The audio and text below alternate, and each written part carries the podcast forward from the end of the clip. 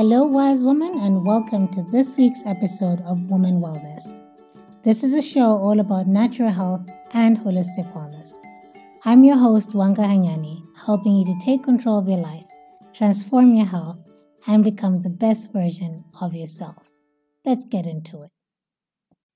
Today, we're going to be talking about the conventional treatments that are used for hormonal imbalances. Before we get there, you may be wondering why you didn't get any episodes for the past two weeks. The reason is I did the very same thing that I tell my clients not to do. I did not rest. I overworked myself down to the bone and just did too much that I became extremely exhausted. I was almost burned out. And so I had to take my own advice very humbly and take a break my initial idea was to create the content, pre schedule it so that you still get the content weekly and you'd never even know I was gone. But I thought that's sort of not how life works. You know, it's convenient for everyone if, you know, you pre schedule everything and you just kind of disappear. But I said, this is a teachable moment. This is exactly how life goes. And if I take the rest, come back and say, hey, I was away for a bit because this is necessary. And I think that makes more of an impact. And even on a hormonal level, rest is extremely important. But we'll get into that when we start talking about the natural remedies of balancing your hormones. Okay, so let's jump straight into things. Birth control pills. Hormonal birth control is the most common form of birth control. There are other options that are non hormonal, but hormonal is the most common one. And that includes the, the pill, patch, ring, injection. All these fall under hormonal birth control. And what that means is it alters your hormones to prevent you from getting pregnant. There are various types of pills, and that's what I'll be talking about specifically the birth control pill. You get different types, the most common being combination estrogen and progesterone. And then you get um, the mini pill, which is just progesterone or progestin. And then you get, even within the combination ones, you get phasic ones. So you get monophasic, biphasic. And that means that the pills, according to which day or week it is, have different concentrations of estrogen and progesterone. Then you get a type where they say seasonal. And this is one that essentially controls your hormonal state to the point where you only have your period four times in a year. So, four out of a possible 13 cycles. This scares me. I'll be honest, this is a very disconcerting type of medication for me. Something that's supposed to naturally occur every month is being controlled to the point where it only happens four times. It's convenient, but it's not healthy. It's not it's not something that we should take so lightly.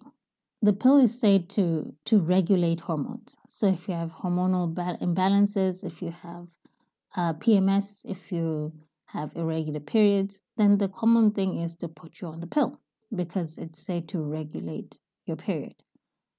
And it is, of course, used to prevent pregnancy. But regulate is not the word I would use. Alter or disrupt is what I would use. And this is even the definition of the National Institute of Health. If you go to the website and you look at the ingredients that make up the birth control pill, they're all listed under endocrine disruptors, hormonal disruptors. So when you're taking a birth control pill, you're not altering or regulating, you're actually disrupting your endocrine system, you're disrupting your hormonal system. Now, that doesn't sound like a good idea if you already have hormonal imbalances. Because if you're having irregular periods, then you already have hormonal imbalances. And then if you're taking the birth control pill, then you're further disrupting your hormones. In the short time, it looks like it's regulating things, but in the long time, it's actually brewing a storm, essentially, that may likely, you know, get out of hand at a certain point. Many women are aware of the side effects of weight gain. That's the one that most women are aware of. But there are many more other side effects that are there which are more serious than just weight gain. Brands like Yaz and Yasmin were very quick to say, oh, our pill doesn't make you gain weight, it clears your skin, makes you feel great, it actually helps you lose weight. And that's my concern. And that when it comes to the pill, women are sold the beauty the beauty of convenience, the beauty to control your when you want to get pregnant, the beauty to control when and how long you bleed, the beauty to clear your skin. They sold the beauty, but the beast is in the side effects. When I was on the pill, around 16, around 16 years old, I had the worst experience and I've had bad, I've just had bad experiences in taking any of the pills. And I've been on four or five different types of pills. I've had just bad experiences. I had mood swings, I had depression, I had anxiety, I would cry all the time. I was just a very unpleasant person to be around. If you ask anybody in high school who was in my A level class, they'll tell you that, ooh, you know, I was just bearable. But I knew I was an unpleasant person to be around. And what made it worse was I didn't know why I was being this difficult person. It was only after a very long time that I realized, oh wait, this this doesn't this doesn't feel right. Whenever I'm on the pill, I feel just, you know, I feel anxious, I feel depressed, I feel irritable, I can't sleep well, I feel tired. And then that's when I decided to come off it. But I'd always have to go back on it because the guy would say, well, you know, you have to go back on it. But, you know, those are some of the, what I would say are minimal side effects. Studies have shown that the pill negatively affects gut health, brain function, bone development, vaginal and bladder health. And this shows up in symptoms like irritable bowel syndrome, migraines, depression, suicide, insulin resistance, kidney diseases, fertility problems, autoimmune conditions, which we're seeing such a massive rise in right now osteoarthritis, osteoporosis, blood clots, stroke, and heart attacks.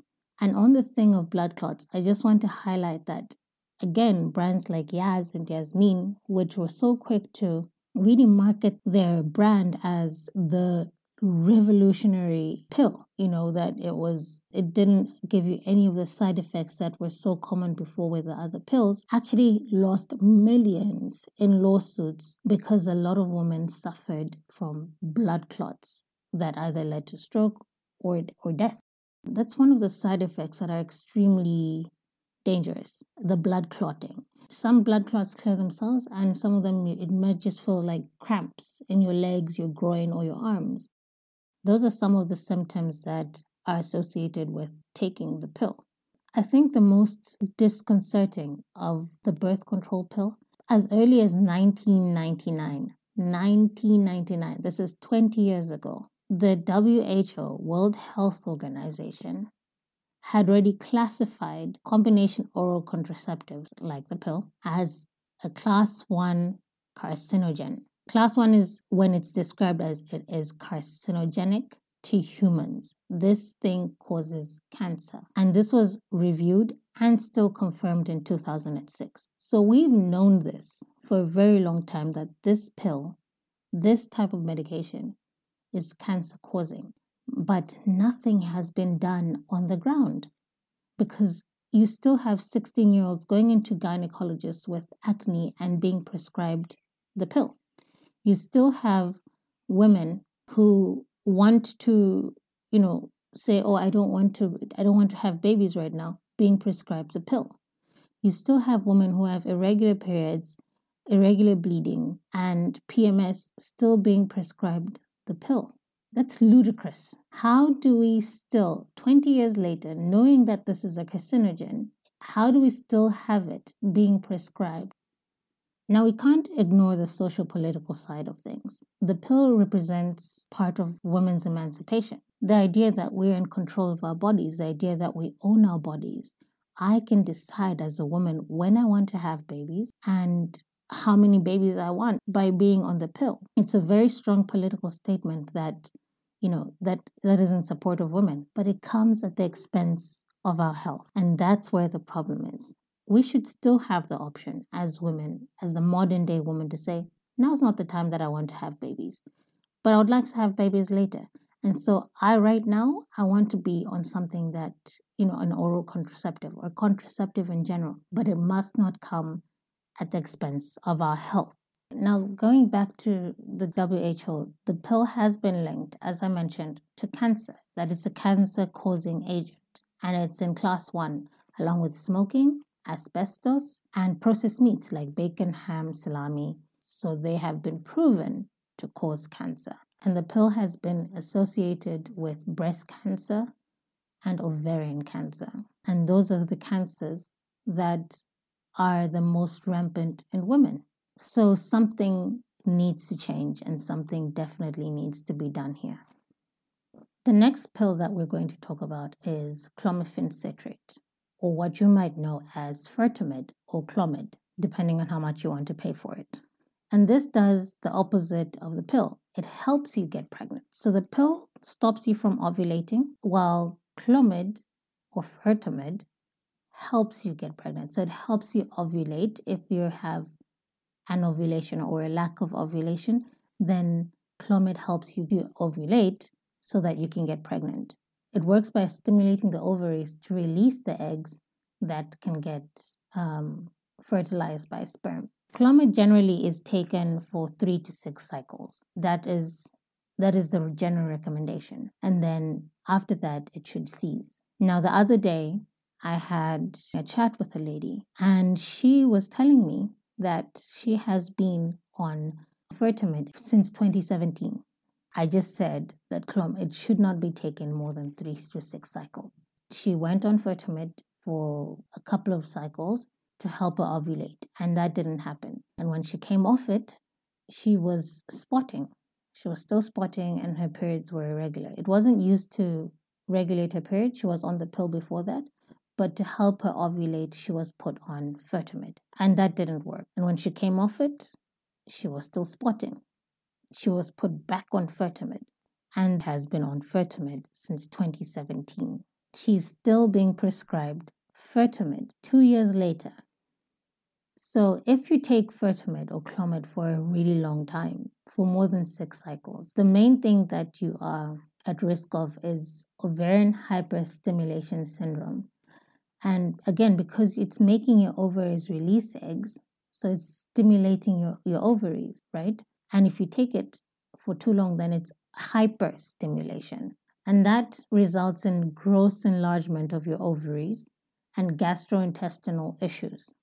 Those are the two main symptoms or responses of ovarian hyperstimulation syndrome.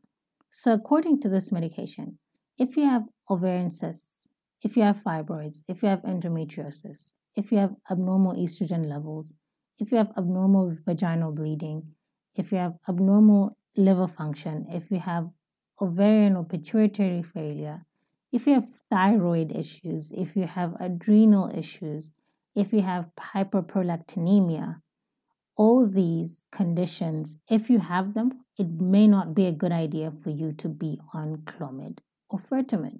Now, if you look at all these conditions, you realize that these are all hormonal based conditions. So essentially, what they're saying is if you have hormonal issues, then don't take Fertomid or Clomid. But if a woman needs to be on Fertomid or Clomid, then she does have hormonal issues. Otherwise, she would be able to conceive by herself, right? It's like we're going round in circles with some of this medication.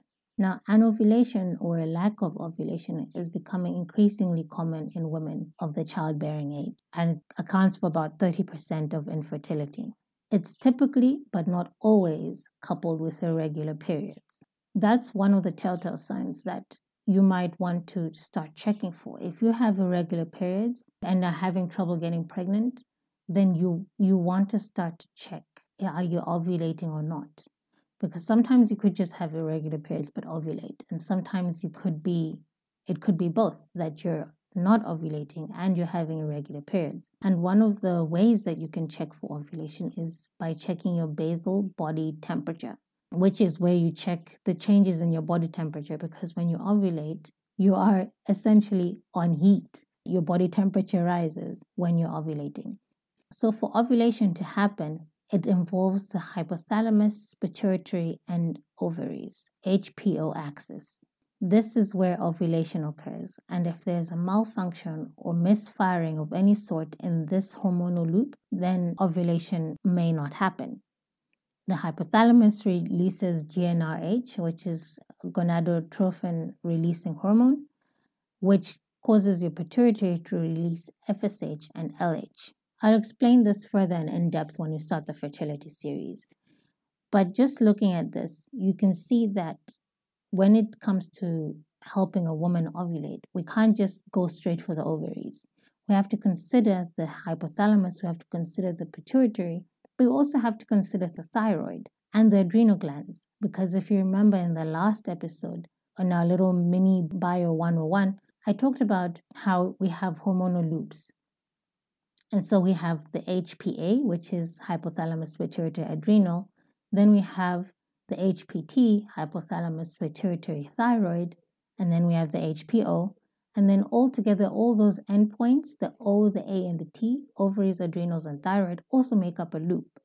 So if you're going for the ovaries and ignore everything else, then you may not have as much success as you're hoping. And this is the importance of holistic wellness. This is why woman wellness is very focused on looking at the bigger picture and helping you understand everything in a holistic standpoint. And even the programs, the health protocols that you get are very individualized for you and what works for you, as opposed to a blanket approach of, oh, you're having trouble ovulating? Let's just give you ovulation medication. Because there's a bigger picture. What if you're stressed? What if you have a thyroid issue? What if you have adrenal fatigue? What if you have depression? All those things what if you have gastrointestinal issues? All those things affect your, your health and your ability to conceive, and so they must all be looked at. So we've had the, the birth control pill, which is used for you know preventing pregnancy, regulating periods, clearing acne, and then we've talked about clomiphene, which helps to, you to get pregnant by helping you ovulate. The next one is anti-androgens. Androgens are found in both males and females but are generally referred to as male hormones. So these are testosterone, DHEA, DHT, and they're necessary for male and female function. Androgens and estrogen are known as steroid hormones. And you know what steroids do? Steroids make things grow. So, like estrogen, we also produce androgens in our ovaries and adrenal glands. Our muscles and fat tissue can also make androgens. In fact, estradiol, which is the predominant estrogen form during our reproductive years, is made from testosterone via the aromatase enzyme. So, symptoms of high androgens will look like hirsutism, which is excess hair growth. So, women who are extremely hairy, you know, in, in, in male type of places, so like beards, mustaches, um, acne, hormonal acne. So that's another form of hormonal acne from too much testosterone. Irregular periods, absent periods, which is called amenorrhea, anovulation, a lack of ovulation, and fertility. To put this in context of how a woman might have too much testosterone, about 45% of women pro athletes have irregular periods. And this can be linked to androgen excess because they tend to be muscular so they are producing testosterone levels that are a little bit higher than the average woman. This is also because of a restrictive diet, like high protein, low carb diets, low they have low body fat and just the, their lifestyle in general when it comes to exercise extremely strenuous. That accounts for the irregularity in their periods. Another group of women that have high testosterone are women who have PCOS. And so antiandrogens are actually prescribed for women who have PCOS because one of the ways to manage it is to bring down the high testosterone. One of the symptoms that women with PCOS might have is the hirsutism, the abnormal hair growth, the excess hair growth. And so by giving the antiandrogens, it lowers the androgen level in their bodies and helps them manage that aspect because there are topical ways to get rid of excess hair growth, but because it's a hormonal issue, it's typically addressed internally. So, symptoms that are associated with an androgen excess in women is low sex drive, breast tenderness, brain tumors, liver toxicity, bone pain, back pain, pins and needles in your extremities, blood clots again, stroke, and deep vein thrombosis, which puts you at risk of heart attacks.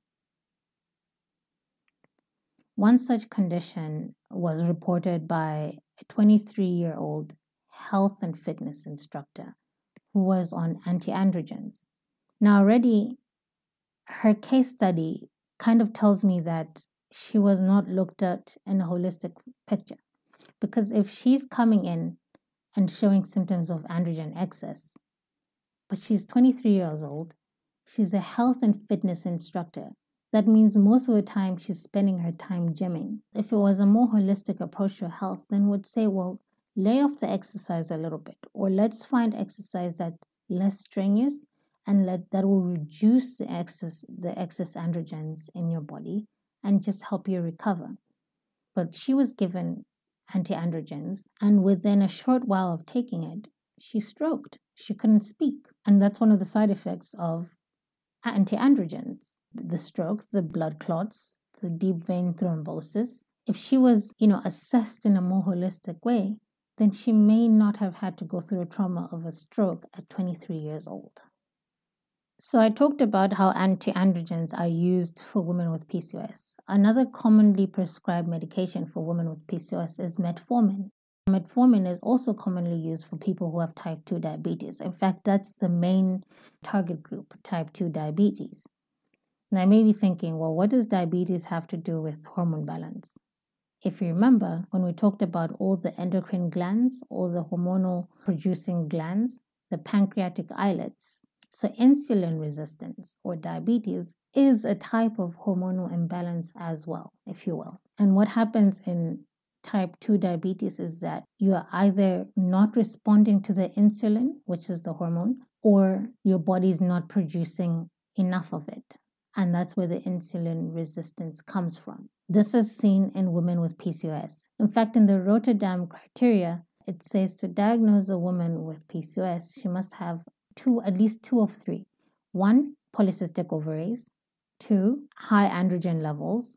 Or three, insulin resistance. So if you have two of these, you may have PCOS. You don't even necessarily have to have polycystic ovaries. You just need to have at least two.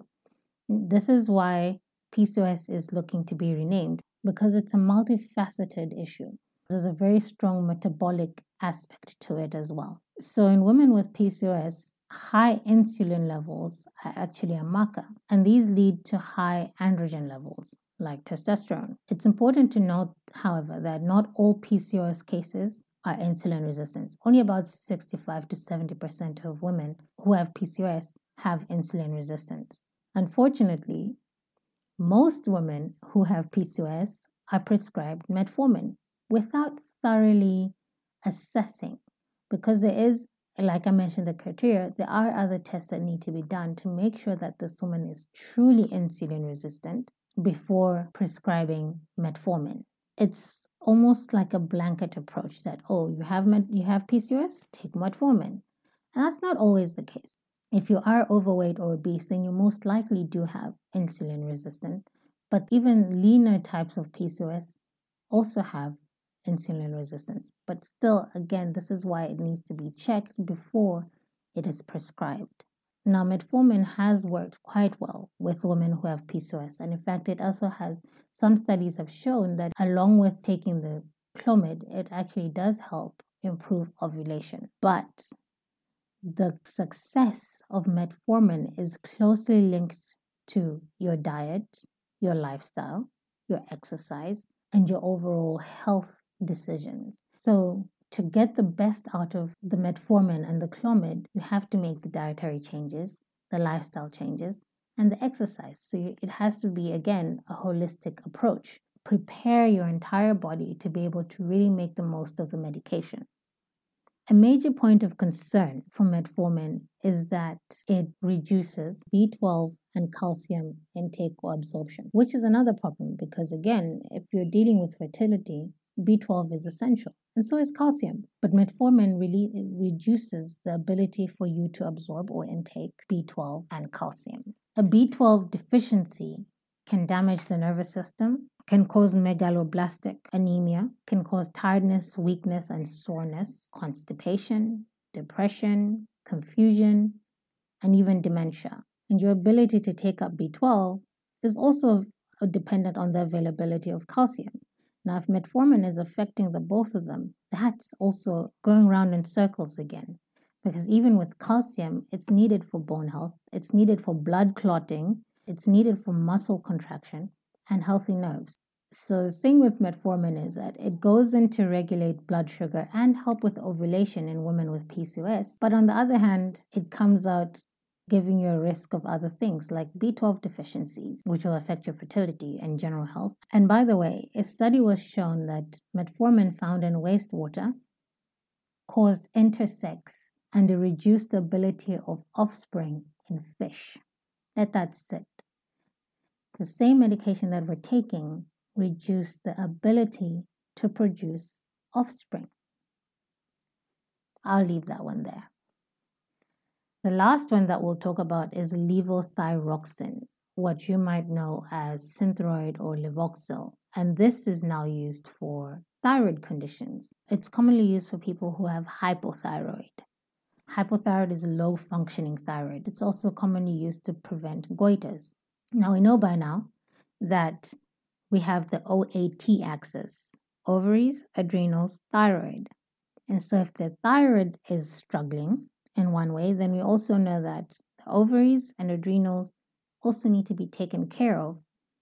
The thyroid is an extremely sensitive gland. You need to approach it with caution. You can go from hypothyroid to hyperthyroid just like that if it's overstimulated. It's a very sensitive organ. And so, like I said, we have the OAT, ovaries, adrenals, thyroid. And then we also have the HNP. So again, when you're addressing the thyroid, every other aspect has to be addressed. In its indications, it says if you have adrenal disorder, if you have heart disease, if you have a thyroid disorder, then it might not be a good idea to be taking this medication. But didn't we just say that it's for the thyroid? But they're also saying if you have a thyroid issue, then you shouldn't take this. Huh. If you have blood clot issues, if you have bone issues, if you have pituitary issues, if you have diabetes, if you have anemia, let your doctor know before you go on this medication. If you have a thyroid issue, you're going to have some sort of adrenal issue. You're going to have some sort of blood clotting issue. You're going to have some sort of pituitary issue because all these are interlinked.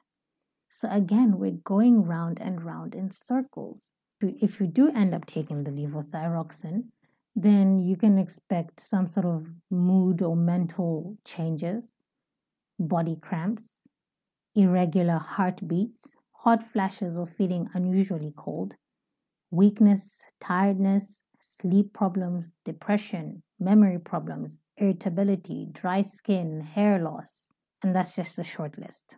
It's also important to note that levo- levothyroxine is affected by many medications and vitamins. So, something even as simple as Gaviscon affects levothyroxine. Something as, as simple as iron supplements affects levothyroxine. That's how sensitive the medication and the gland is.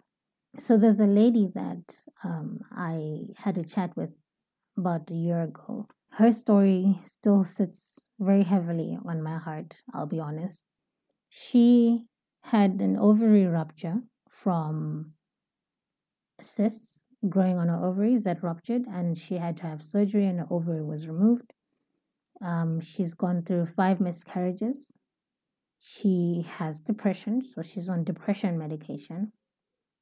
She has um, digestive issues, IBS, if I'm not mistaken and she's also been on she's also on hy- hypothyroid medication because she was told she has hypothyroid and her thyroid was removed now if, if you step back and look at the bigger picture here i've just talked about she's got an ovary issue she's got a thyroid issue, she's got she's in a stressed and depressed stage, so she's got an adrenal issue, and she's got a gastrointestinal issue.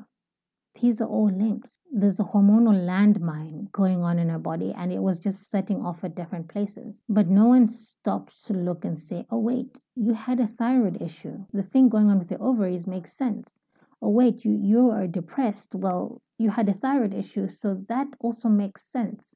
No one has stopped to look at the whole picture. The GP has said he's own given a treatment for what he sees. Gynae is giving a treatment for ovaries endocrinologist giving a treatment for thyroid, and everyone's just coming in and doing their part. But what if everybody just kind of stepped back and said, let's look at the whole picture and help this poor woman? You know, and that's something it's sorry, I get extremely emotional when I think about that story. And I I hope I hope she finds um she yeah. So anyway um that's that's just one of the what that's just a good way of explaining how our entire hormonal system is connected and how it must be addressed in a holistic fashion. Now if we look at the symptoms that we've discussed about all these medications you'll start to see overlapping conditions like liver disorders hormonal disorders cancer disorders. The, the risks of taking some of these medications starts in the long term starts to outweigh the benefits of taking these medications. And if we can start to look at the, the big picture and start to address the hormonal issues as they are, as opposed to looking at things with a reductionist approach, I believe that we can get much further and that we can get better results. These medications that are said to balance the hormones are doing are doing more disrupting than balancing. Secondly, liver function seems to be greatly under attack, and as women, liver function is essential for not only our health but our fertility and our hormone balance as well. Our liver is the powerhouse. It metabolizes drugs and, pro- and detoxifies all chemicals. It processes everything that you consume through your body. And so the health of the liver is extremely important, just like the kidneys. And thirdly, the cancer risk. Cancer is a bigger killer than HIV, AIDS, TB, and malaria combined in South Africa, with breast cancer, uterine cancer, cervical cancer, and lung cancer being the most prevalent when it comes to diagnosis in women. So it's imperative that we take care of ourselves. It's imperative that we make very informed decisions about the medications that were being prescribed. We have to be extremely informed. We have to be extremely assertive, and we also have to be extremely proactive when it comes to the medications that were being prescribed. It's definitely your responsibility to take control of your life and heal yourself because the medical system unfortunately has a blanket approach.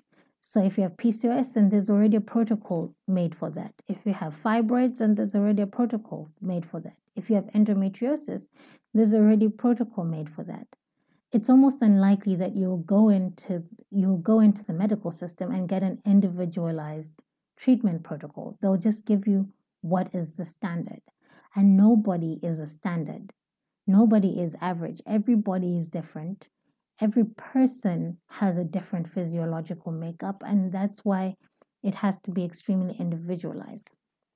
For example, when we do the women wellness coaching, everything that we do, the diet plan, the exercise plan, the mental health and emotional health issues that are addressed are addressed according to where you are at. So we meet you where you are at and we work with you. We don't come in with a blanket approach like, oh, you've got fibroids, just take this. No, everything is, even the herbal remedies, they're tweaked to make sure that you are getting exactly what you need and not the standard approach. And the thing with the, with many of these medications, it's more about disrupting or overriding your normal hormonal system as opposed to regulating it. And the moment you override the system, the body takes a step back and say, "Oh, if you're doing it for me, then I don't need to do it again." And this is why sometimes when you come off these medications, the body just doesn't know what to do because it's it's been helped or it's been done for. Processes have been done for for so long that it's forgotten how to do things itself. And so when we're looking at even the natural remedies it should help your body do what it's meant to do and not override a closing thought is when it comes to all these medications we cannot deny that they are needed the problem comes when these medications, which is supposed to be helping, end up causing more problems than, than what you started out with. So, something that was just supposed to be as simple as regulating your periods ended up in you having trouble having babies. Or something that was supposed to help you clear your skin ended up in you having thyroid problems we want the convenience, we want the help, we want the health benefits of these medications, but it must never come at the expense of our health. It's going to take us as women standing up for ourselves. Because one of the things that women have a problem with when they go to doctors' offices is that they are forced into taking certain medications, even at even when they protest. They are coerced and sometimes even threatened, like, if you don't take this, then I have nothing to do with you. And that shouldn't be the case because all doctors swear to doing no harm. There are well meaning doctors out there who want to help you, but just don't know better. And it's up to you to educate yourself so you can educate them. Yes, just because they have a white coat doesn't mean that you can't educate them because they also went through a system that gives blanket approaches to everything that gives standard protocols to everything. And that's how they're trained. And that's fine. That's just how they're trained.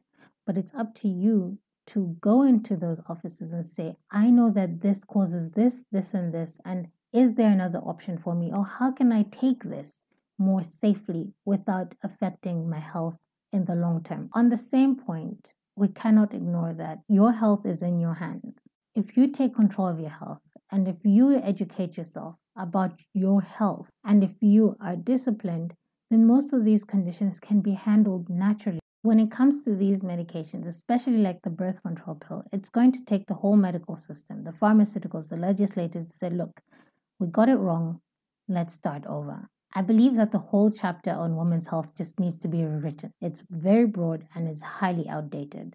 And it starts again with you. It starts with you making the conscious decision to look after yourself, to stand up for yourself, and to educate yourself about your own health so that nobody can mislead you or nobody can misguide you when it comes to the medications that you are prescribed. This is how we can get attention of the doctors. This is how we can get attention of lawmakers and the policy cha- the policy changes. These are the people that we need to impact. This is how we get the attention of the pharmaceutical companies. And once we start to take a stand, then they go back to the drawing board and say, let's make something better. And that's how we can revolutionize women's health. So, again, I'm going to put a disclaimer here. If you're on any of these medications that I've talked about, or any medication in general, please talk to your health practitioner before you decide to come off anything or before you decide to start anything. If you want to go the natural route of things, see a homeopath, see a naturopath, or see a doctor who specializes in integrative medicine. They'll help you understand both sides of things, the natural and the medical side of things, and, and help you with more natural methods or more natural remedies that you can use to manage your health. That being said, next week we'll start on the natural health approach.